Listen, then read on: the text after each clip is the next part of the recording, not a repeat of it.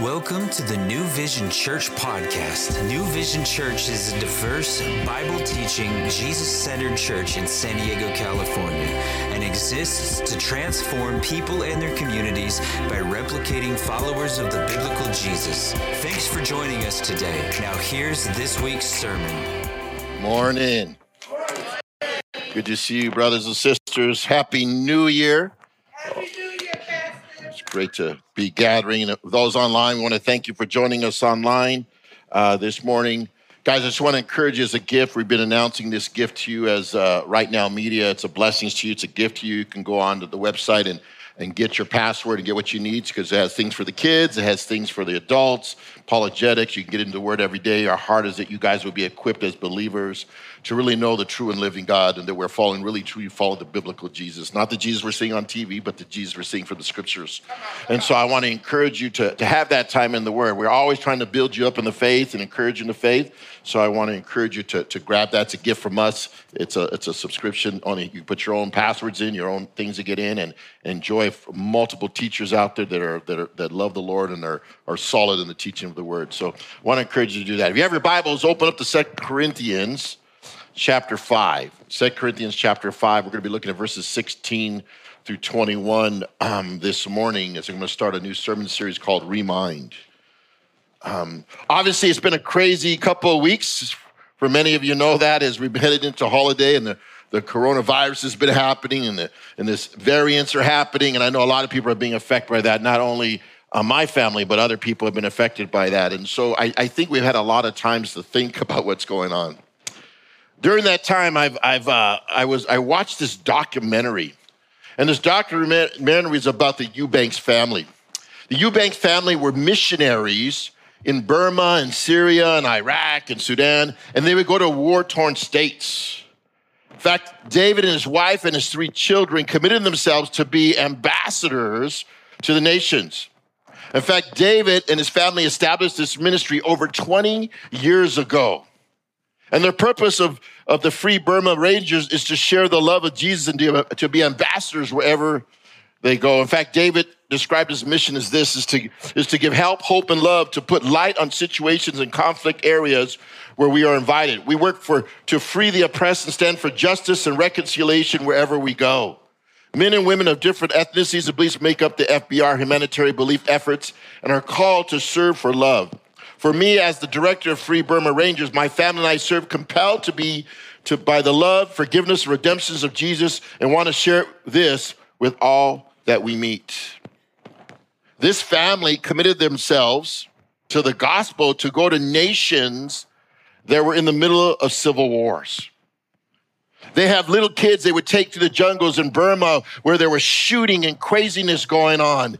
There's a scene in the documentary where they're actually in Mosul in Iraq, where people have been shot and they're wounded against the wall, and they're with the military, and nobody's going to go save them. And this family, this father, and a bunch of people that he's trained go behind these tanks and rescue these people in the midst of being shot at for the gospel of Jesus Christ.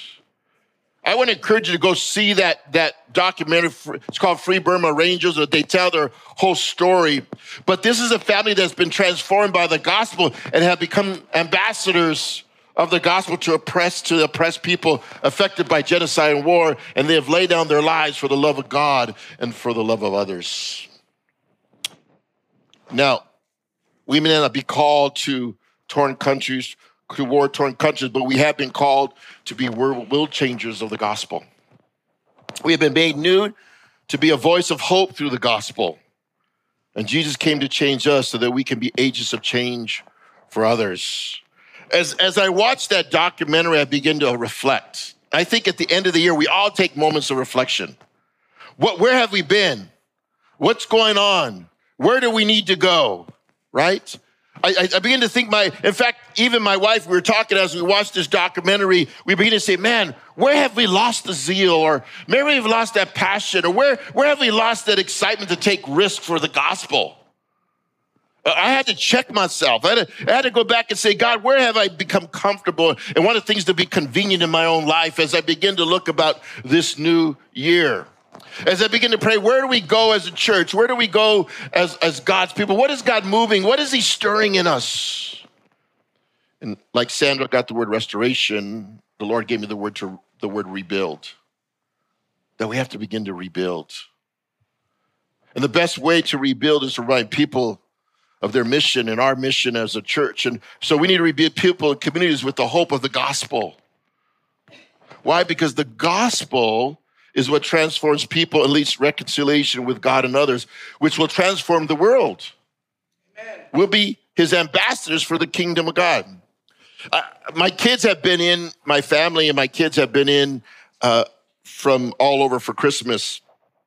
My son from LA has been with us for a week, and my daughter from New York has been in for this week. And all my kids were gathered around the table for Christmas, and we hadn't seen them together for a while.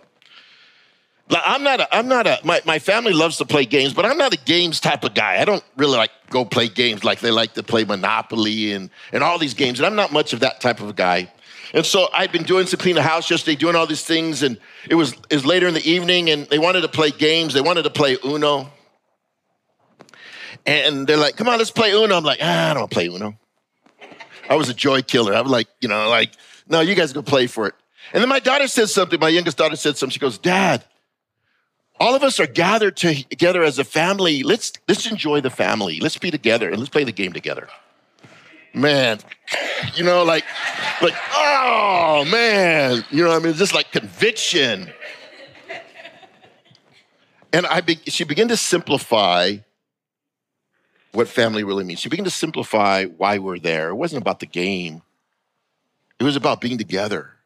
It's about having an experience as a family. You know what? We need to keep things simplified. We need to keep things reminded of our purpose. As a purpose as a community, as a purpose as a church, as a purpose as families today. What is really the number one purpose that we're here for? That's why I wanted to do the sermon series on our mission to remind us of our purpose. Our purpose as individuals, our purpose as families, our purpose as a church. And I thought the best way to rebuild the church, the best way to rebuild communities is to remind us of our simple mission. And this is our mission, if you put it up, brother. This is our mission. And you saw it on the bumper. It says, New Vision exists to transform people and their communities by replicating the followers of the biblical Jesus by expressing love, equipping believers, empowering service, and evangelizing near and far. This is our mission as a church. This is why we do what we do. It's in line of Matthew 28, 19, and 20. It's in line with the scriptures. Everything we do out of our church will have a scriptural base. The scriptures is what drives us because that's his authority. The scriptures is what leads us. And I really want to focus this morning on the first part of our mission statement is about being transformed, to be transformers, because transform people, change people, change people. And the gospel is about replication and reproduction.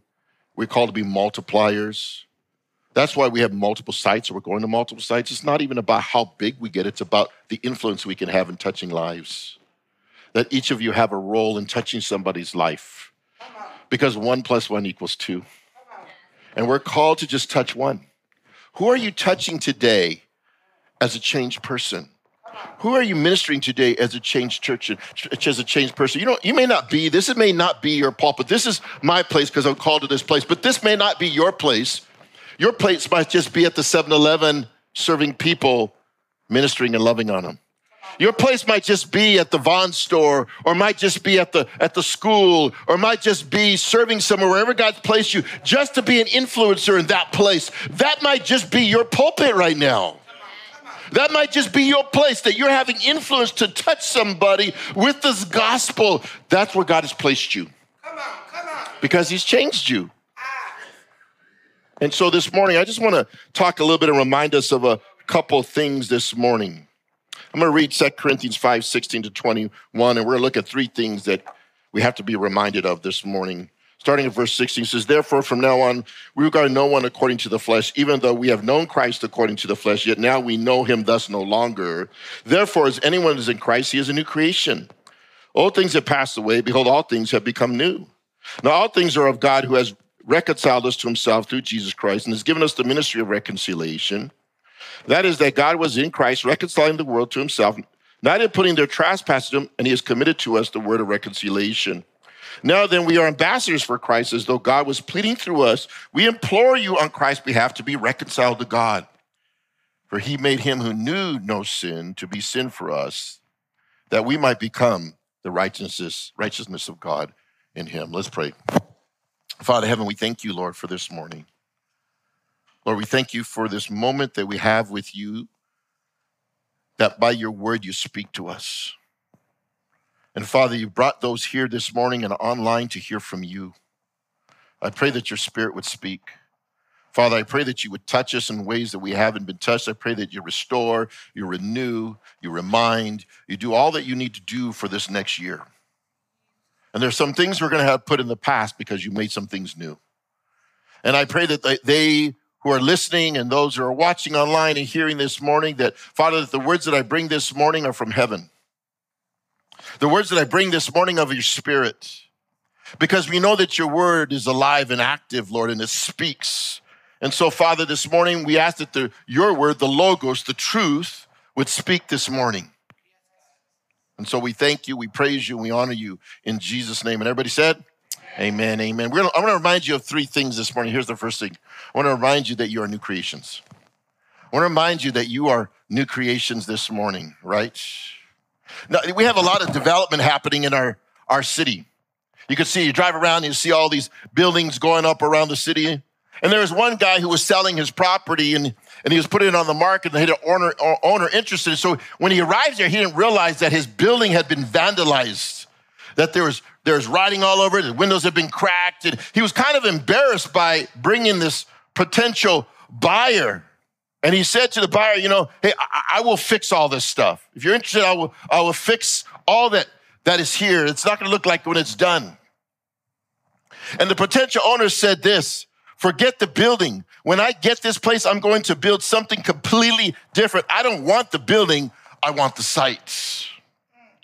Spiritually speaking, God has a renovation plan for us all. We can't clean up our own act. We can't fix it. But when we come to Christ, he has purchased us with the blood, and our lives are scheduled for demo because the old is gone and the new has come. All he wants is the sight and permission to build. That's all he wants in us. So the first thing we have to look at as we're talking about that, we have to be reminded that we're new creations, that God made us new, is that we have to see things through the spirit and not through the flesh. We have to see things through the Spirit. Look at verse 16. It says this, therefore, from now on, we regard no one according to the flesh. Even though we have known Christ according to the flesh, yet now we know thus no longer. Let me give you some context to what's happening, because a lot of times to understand the text, you have to understand the context. Meaning, what is Paul writing in this book? And what is Paul writing in chapter 2? Chapter 5 of 2 Corinthians is a powerful chapter. If you go all the way to the beginning, he's talking about we have this spiritual life, that this life is a tent. It's temporary. For those who like to go camping, you take a tent to go camping, but that's not something meant to be lived in for a long time. It's only temporary. That's why we call it a tent. You know, some of you are you know, you go to a temp agency or you have a tent that's temporary. And so Paul's saying, let me tell you this physical body, this flesh in this body is temporary. There's one day we're going to get a new body. There's one day we're going to stand before the Lord. Absent from this body, be present with the Lord, it says in 2 Corinthians chapter 5. It's a temporary thing. So Paul begins to lay out the spiritual understanding that can we start seeing things, because we're new creations, can we start seeing through spiritual eyes and not fleshly eyes? Can we now see things in the spiritual world that we didn't see before? We know that chapter 2 describes this earthly body as a tent, but it also describes a spiritual body. And that this earthly body be resurrected to a spiritual body. We see that in 2 Corinthians chapter 5, verse 1. And now we walk by faith and not by sight. See, as new creatures, we walk by faith and not by sight, because we can look at the world and see all that's going on and be discouraged and have hopeless, because now we're seeing by what we see, but we don't see by how God sees it. What Paul is beginning to do here, he's saying is, listen, because I'm a new creation, I see things in the spirit. I don't see things in the flesh. I want you to think about this for a moment, because I think he's referencing the incarnation of Christ. We talked about that when Jesus came into the flesh. Paul may have been one of the Pharisees at the time that Jesus was going to be crucified, that he actually saw Jesus in the flesh. He saw him and he experienced Jesus in the flesh, but he also met Jesus in the spirit. Because on the road to Damascus, Paul had an encounter with Jesus in the spirit that knocked him off his horse, made him go blind, and he came to faith, and that changed his whole trajectory of who he was. And now he started saying, you know what? When I look at people, I don't look at their shortcomings, I look at their possibilities. When I look at people, I don't look at what they're from and where they came from and what they've done. I only look at what destiny that God has for them. Now he begins to change their lenses, how they begin to see things. See, as new creations, we got to change our vision. We got to change our perspective. We can have our eyes on what's before us, or we can have our eyes on what's heavenward. Come on. People say, you know, you can't be so heavenly minded, you're no earthly good. No, we need to be heavenly minded so we can be earthly good. Right now. So we got to begin to understand. So Paul is beginning to address that right now. We know that if you're not made new, if you're not a new creation, 2 Corinthians 2:14, 1 Corinthians 2:14 says this, but people who aren't spiritually can't receive the truth of God's Spirit. It all sounds foolish to them, and they can't understand it, for only those who are spiritual can understand what the Spirit means. I want you to understand what he's saying here. If you're born of the Spirit or born of God, the words that I bring can be very confusing to you. They don't make sense to you. In fact, they're not even logical to you. That how we speak is, oh, Pete, Pastor Pete, you're just high pie in the sky. Let's look at life in reality. In fact,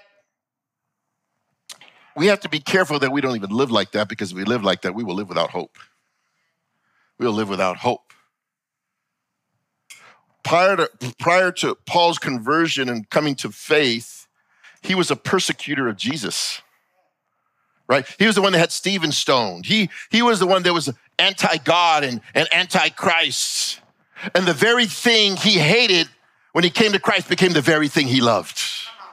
I find that very interesting, that with the very thing we disliked about church and about God's people and all these different things now becomes the very thing in people we love. How God transforms our lives.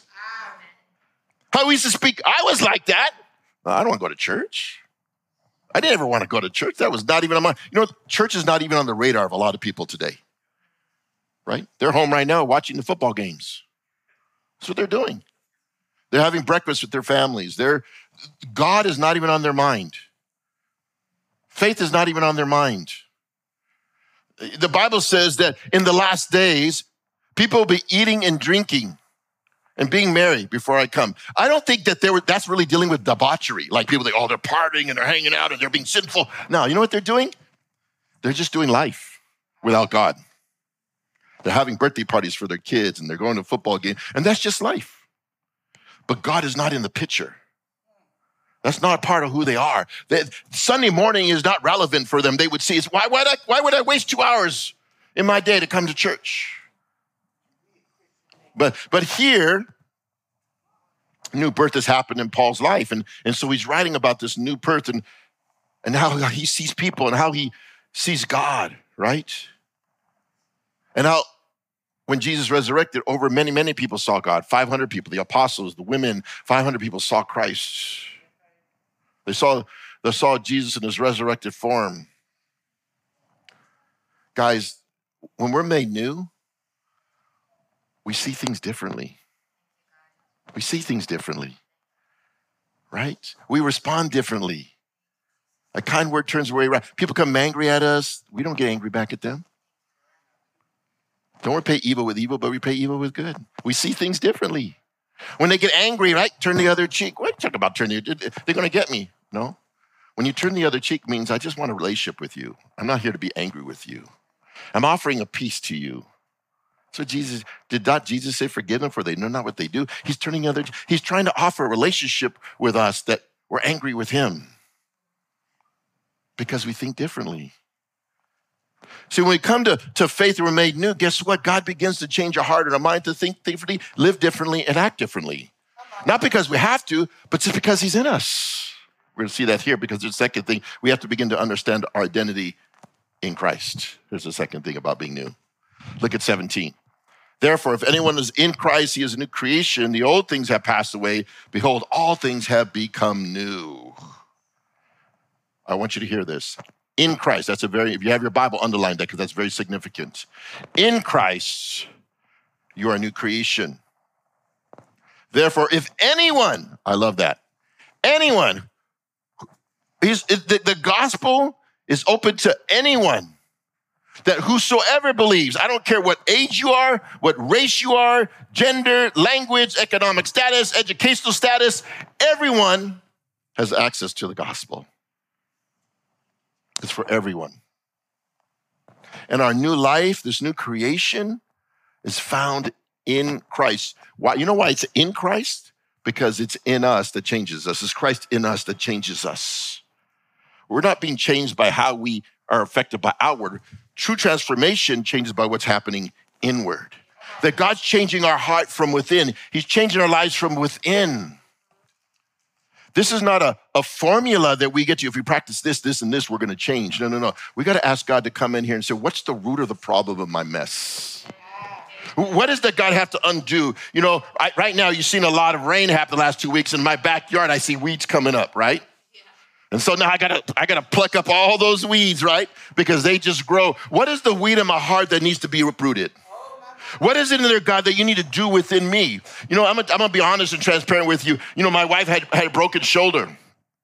And she fell putting up the decorations of the church, and she fell off a ladder and fractured her shoulder. And so she's been down for several weeks, and she's still down. And so in that time, I had to take care of her. I had to make sure that I took her, went to the bathroom and changed her and make sure everything. And she couldn't move her arms. She couldn't cook dinner. Thank God for the church that brought us food, or she'd been surviving on hot dogs and macaroni and cheese for 4 weeks. Listen, but I had to be there every day. And I'm gonna be honest with you, it was hard. I was like, Lord, come on now. She'd be dropping stuff all over the place. And, oh, Pete, can you go do this? And we have a two-story. She goes, oh, I forgot this. So I go upstairs, bring it down. She goes, oh, I need this. I go back up there. And go, I need that. I gotta go back up there. I'm like, really, Lord? Being a servant is hard. But listen, what was God doing? He says, Pete, you know what God was doing is, Pete, this is the gospel. I'm renewing you in an area that you need to learn right now. I'm trying to refine you in an area that you're weak in right now. You know what I mean? Oh, thank you, God. Thank you for being so loving to me. Listen, that is what God does in us. He begins to work in us in our heart because there's areas that we need to be changed in. That's what it means to be Christ. He's transforming Pete from within, not from without. He's dealing. You know why? Because Pete is selfish and he wants to go watch the football game too. You know. I'm just being honest, guys. God's doing the work in me just as much as he's doing the work in you. Come on. And so he's doing this work in us because we're in Christ. We're a new creation, means that God came into us and now he's regenerating us. He's making us new. That word new creation means made unprecedented, unheard of, and made new. That God's made you in such a new way that's like, man, you're totally different. John 3:3, Jesus speaking to Nicodemus, most assuredly, I say to you, unless one is born again, he cannot see the kingdom of God. Born again, or really it's another word, is born of the Spirit. Unless you're born of the Spirit, you will not see, notice the word, see the kingdom. You will not see the kingdom principles or values or understand them. This is the verse by which this church's name is based on, New Vision. Because New Vision means that when you come to faith, you're a new creation and you see things differently. And God puts vision in you now that you've never had before in your life. That's why we named it New Vision, because I believe that when I came to faith, God changed my whole paradigm, my whole family history, everything, and gave us a new perspective. And we got to live differently and see things differently, right? Like Neo in the Matrix, we took the red pill and saw the world and what it really is. Because the gospel pill, some of you got it, some of you didn't. The gospel pill will open your eyes to see things differently. The red pill, the blood of Jesus will change us, right?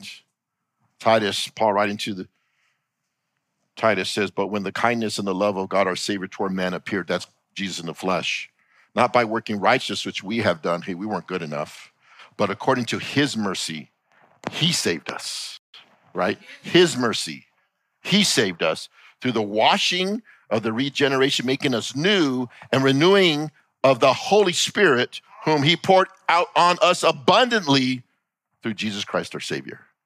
He just poured it like a flood, his Spirit on us. That's in Christ. That's why we're new. So because we're new, what does that mean? In Christ, old is gone. The past is gone, right?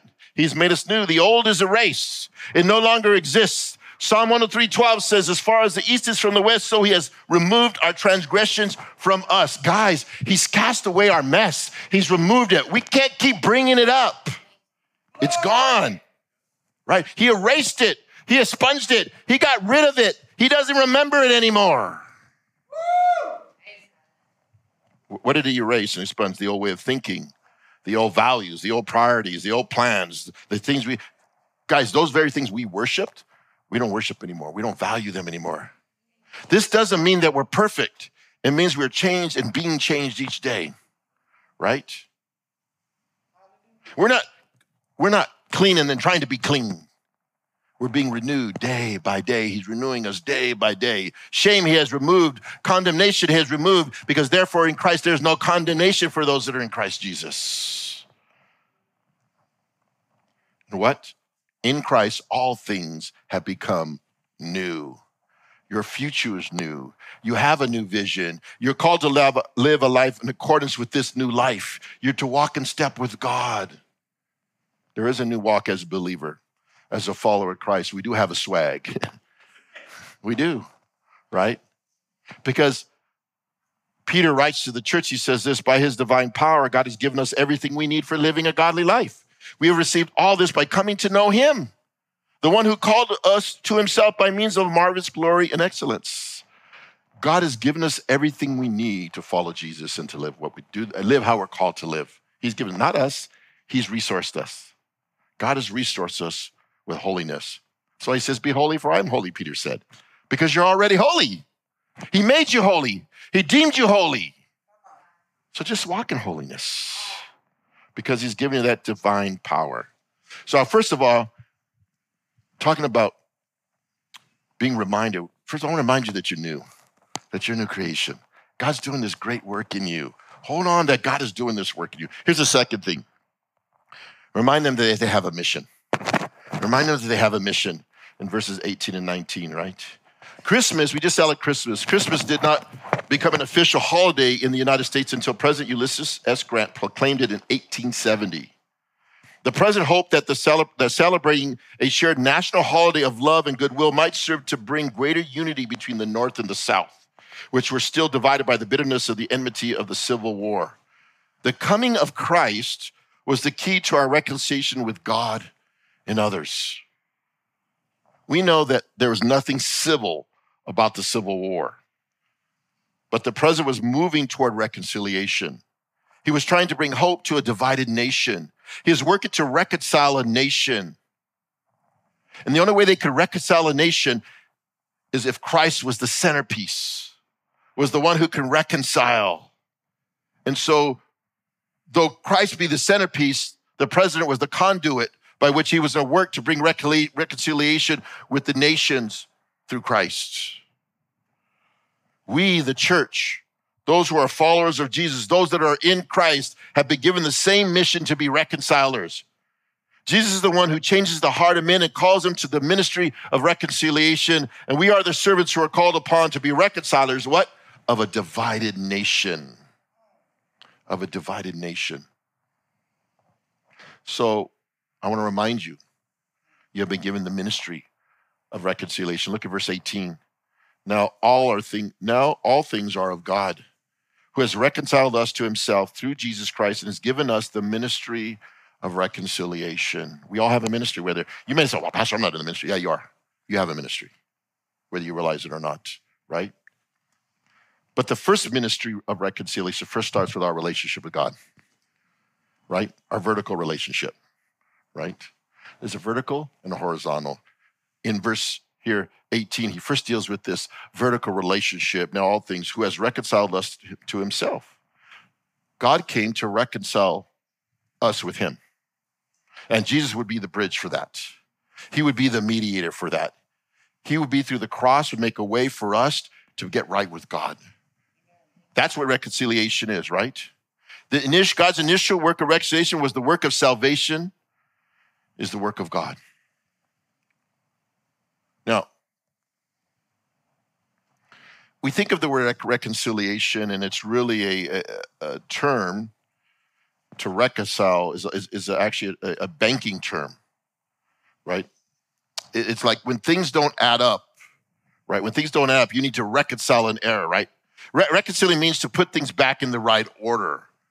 I'm hoping that in your checkbook, you reconcile your checkbook or you reconcile your accounting, right? To make sure it all adds up, make sure it's even. It's an accounting term, okay? Maybe you guys don't live like that, and maybe don't live by budgets, and because you have checks in your checkbook means you have cash. That's not how it works.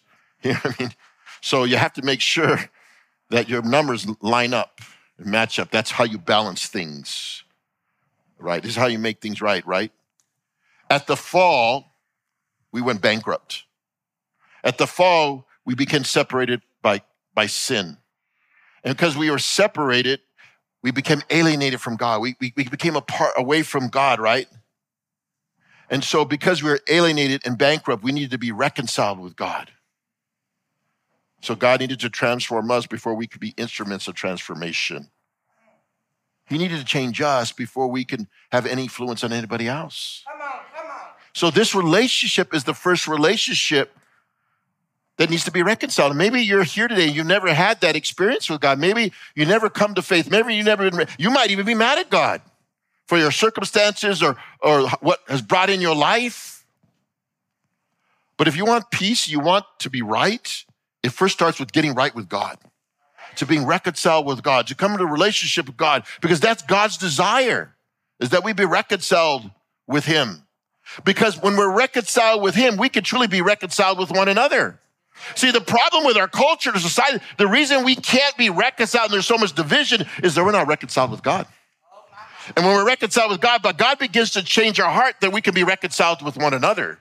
So this relationship has to happen first before this relationship can happen. Come on. Because God changes our heart. And so once we're reconciled with God, we can be reconciled with others, because God hates discord among the brethren. He hates conflict among the brethren. But true reconciliation is establishment of harmony and peace between enemies. Enemies are said to be reconciled when the hostility ceases and mutual love binds them together. Reconciliation is very relational. It's very relational, right? When we get in conflict with one another, guys, we got to work through that conflict and restore that relationship. We can't ignore it. If you have conflict in your marriage and you don't deal with your conflict, it's going to affect your relationship. It has to be restored and reconciled. That's why the Bible says, don't go sleep, go to bed angry. Don't let the sun set on your anger. Reconcile, work through it. Because that'll put a wedge in your relationships. It'll put a wedge in the same thing with your kids or with your spouses or with your bosses or with your friends. That reconciliation is a part of life. It's part of how we work together as a community, as a church, even outside the church. That's instrumental, staying healthy. Because if you don't become reconciled with one another, anxiety, stress, worry, fear, you're going to begin to experience all that. When David sinned against God, he felt all those emotions until he reconciled his sin with God. Amen. It says his bones ached. He was weary. He was tired. Read Psalm 51. It talks about the physical effects of a person not being reconciled with God. Just read it and see. Maybe you're feeling that way because you need to be reconciled with God so you can be reconciled with one another, right? And part of reconciliation is forgiveness. It's forgiveness. How many times are you to forgive somebody? 70 times 70. Calculate that. Because what did Jesus say? If you don't forgive, I won't forgive you. Jesus forgave us. Forgive them, for they know not what they do, from the cross. He was already extending forgiveness. He was already extending reconciliation. He was already extending all those things for us. Well, I'm not going to forgive them for what they did. You think that if you forgive them, you allow them who maybe have victimized you to get away of their sin. You know, forgiveness is more for you than it is for them. Forgiveness is what heals your heart. Forgiveness is what restores things in you. Now, I'm not saying you chase everybody down that you have problems with and ask for forgiveness, because that might not be safe or healthy. But you still can forgive. And God will let God deal what he needs to do with them. Just like God's dealing with you, he'll deal with them. Amen. You know what I mean? And I want to encourage you parents, maybe you have wayward kids or kids are off and cause you nothing but trouble and heartache. Forgive them, but then turn them over to the Lord. Let God deal with their hearts. Don't nag them. Don't, you know what? Pray for them. Prayer is the greatest thing you could do for your family. Pray for them and see what God does. See, the world needs to see more reconciliation with one another. I think of Jesus when he selected the 12 men who were called to the ministry of reconciliation. But before they were even called to the ministry of reconciliation, they had their own conflicts amongst themselves. They had their own fighting amongst themselves. Some of them thought themselves more better than others. Oh, I'm greater servant than all of you guys, right? Even Peter said, oh yeah, they're all gonna reject you, Jesus, but I'm not gonna reject you. What an ego. Like, they're all gonna deny you, Jesus, but I'm not gonna deny you. Man, he's the one that denied him 3 times. Be careful of our own vulnerability and our own brokenness and our own weakness, right? But what did Jesus do with Peter? After the whole thing, after he resurrected, they had a little barbecue on the beach and they reconciled their relationship. Peter, now you're gonna be fishers of men. Peter, and he restored that relationship. He didn't kick Peter to the curb. He didn't throw him in the ocean. He didn't deny him. Even though Peter denied Jesus, Jesus did deny him. How many times has God forgiven us and he hasn't denied us, but we've denied him in our own actions. And yet God is still forgiving and still merciful and still gracious, right? And this ministry that he gives us, this ministry of transformation, this ministry of reconciliation, notice he uses the word ministry. The word ministry is the word diakonia, which means to serve, to serve. The greatest way that we bring reconciliation is to serve one another and serve those, even serve your enemies, even serve those ones that don't like you, right? Our services draw men, women, and children to be reconciled to God. And so he's given us a mission, a purpose to reconcile people and to one another, to God through service. Why did we do the Hope Toy Drive? It was our act of service. It was part of the ministry of reconciliation. It's part of extending love to people that we don't haven't even met yet to be a part of the family of God and be of our New Vision family. Jesus is the mediator of that. He came and served and gave his life for ransom for many. Guys, we trust God to do what he does. The word does not come back void. We serve, we tell them about Jesus, and God will bring them to himself. I save nobody. I'm only the conduit by which proclaims the gospel that you can hear and get to know God. This happened on Hope Toy Drive Day. Sam, I don't think Sam's here this morning, but I was cleaning up, helping with the team in the gym, and we were cleaning up, so I was here late with the team with Sean and Brent and the team as we finished up. And I'm walking up across the street, coming up here, and I was talking with somebody in a van. And so this guy pulls up with his van, and it's a guy named Sam. Sam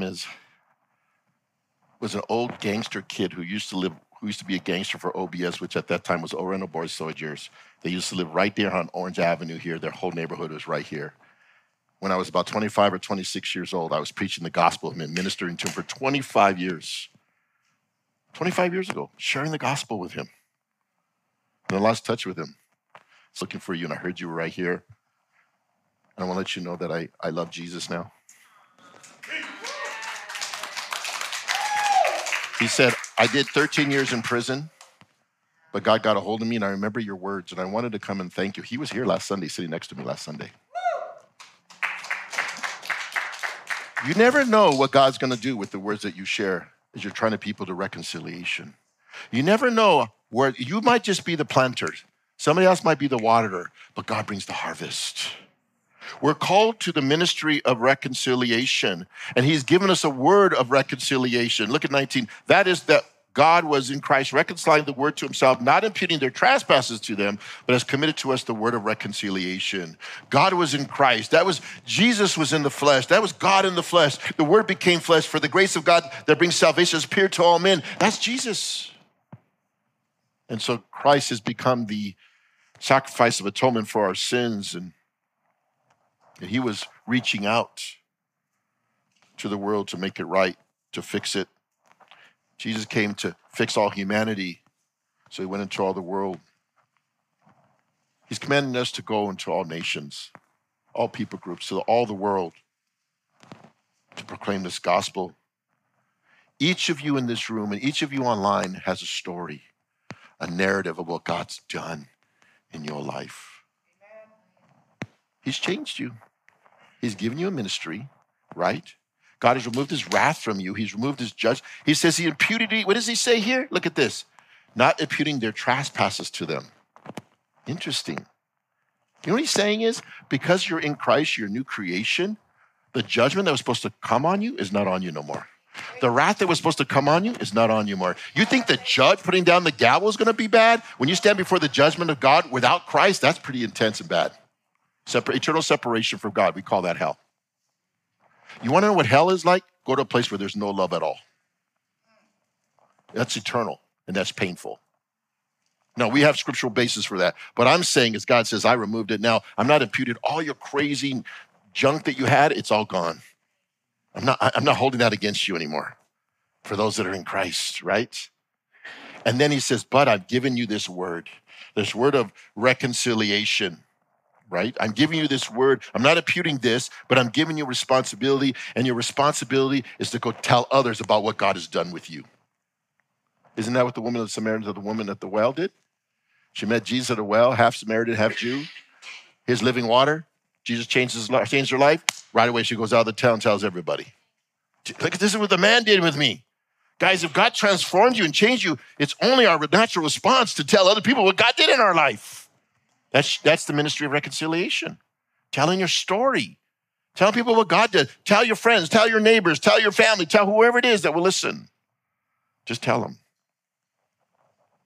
And he's committed this ministry of reconciliation. He's committed the words of God, the gospel to us, the mystery. And that word is called the sword of the Spirit. It's part of our armor. And he's given us the sword of the Spirit. Why? Because the sword of the Spirit cuts to the bones and marrows and knows the intentions of the heart. If I just speak to you the word of God, that's why I read the scriptures to you, because I'm throwing the word on you and I'm trusting God's word going to cut you all up. Come on. Listen. The sword, the knife of God's word, depending on how it's used, can heal or hurt. In the hands of a robber, it will hurt you. In the hands of a surgeon, he will heal you. Hallelujah. Guys, we use this word to bring healing. The word of God is what does surgery to bring healing in our lives, not to rob you. Satan is a thief and the robber, he says. And he twists God's word to bring you harm. He twists God's word to bring death. Remember Matthew 4, Luke 4? Jesus was tempted and the enemy knew the word. He used the word like a knife to kill, not a knife to heal. Guys, the word is a healing agent. The sword will convict you. It's one that reveals you. It wants to show you things in to bring healing and restoration. And so we have this message we bring, this logos we bring. It's a trustworthy message that we tell people about. Guys, we've lost that passion as a church to evangelize. My challenge this week to you is who is one person you could just tell your story with this week? Tell them about the love of God and what God's done for you. That's my challenge. And lastly, as we close this morning, remind them that they are ambassadors. Look at Corinthians 5, 20 and 21, right? I know you all just got off of Christmas, and so some of you did some Christmas window shopping, right? And when you looked in the window, you saw these mannequins that were all dressed up, right? These dummies were dressed up to attract you into the store. And the owners dressed these dummies up in order to appeal to the window shoppers. Let me tell you something, guys. We are the dummies. We are the dummies that God has transformed our life in such a radical way that we have been clothed in Christ to draw people to God. Now we are his representatives. We are his ambassadors to represent Christ to others and to attract in an attractive way. Paul writes this, and I don't mean disrespect to call you dummies, but I want you to hear how we are see ourselves. It says this, Paul writes, but God has chosen the foolish things of the world to put to shame the wise. God has chosen the weak things of the world to put to shame the things that are mighty. He's chosen you to shame those that think they got it all together. He's chosen you to confound the wise. He's chosen you to confound the foolish. He's taken the broken and the jacked up and the messed up and the misfits and all that to his kingdom purpose, to represent him. He didn't take the highly educated. He didn't take the ones with the PhDs. The disciples didn't have the PhDs. They're the kids with the ADD. They probably got their GED. They were fishermen. He didn't select the best. He selected the weakness because he said, when I'm weak, you are strong. He chose you to be his representative to the world. Thank you, God, that you would even choose us, that you would even select us. Paul said, thank you that I'm in the ministry.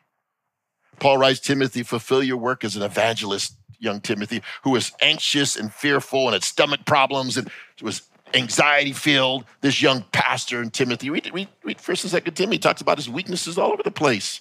Frail, wasn't sure of himself, insecure. All of us have those things. And yet God used him as an ambassador. We are God's representative. Now then, we are ambassadors for Christ as though we were pleading through us. We implore you on Christ's behalf, be reconciled to God. See, ambassadors represent God publicly. So we are his reps. We are his PR people as the church. We rep God, right? We are his ambassador. We represent his kingdom. Remember, we're new creation, so that makes us citizens of heaven. We have a new kingdom, right? And we serve this foreign land on behalf of God. So now you've been positioned to represent God's kingdom, and you are God's kingdom workers. And it's an honor to be an ambassador for the king. It's an honor to speak on the king's behalf.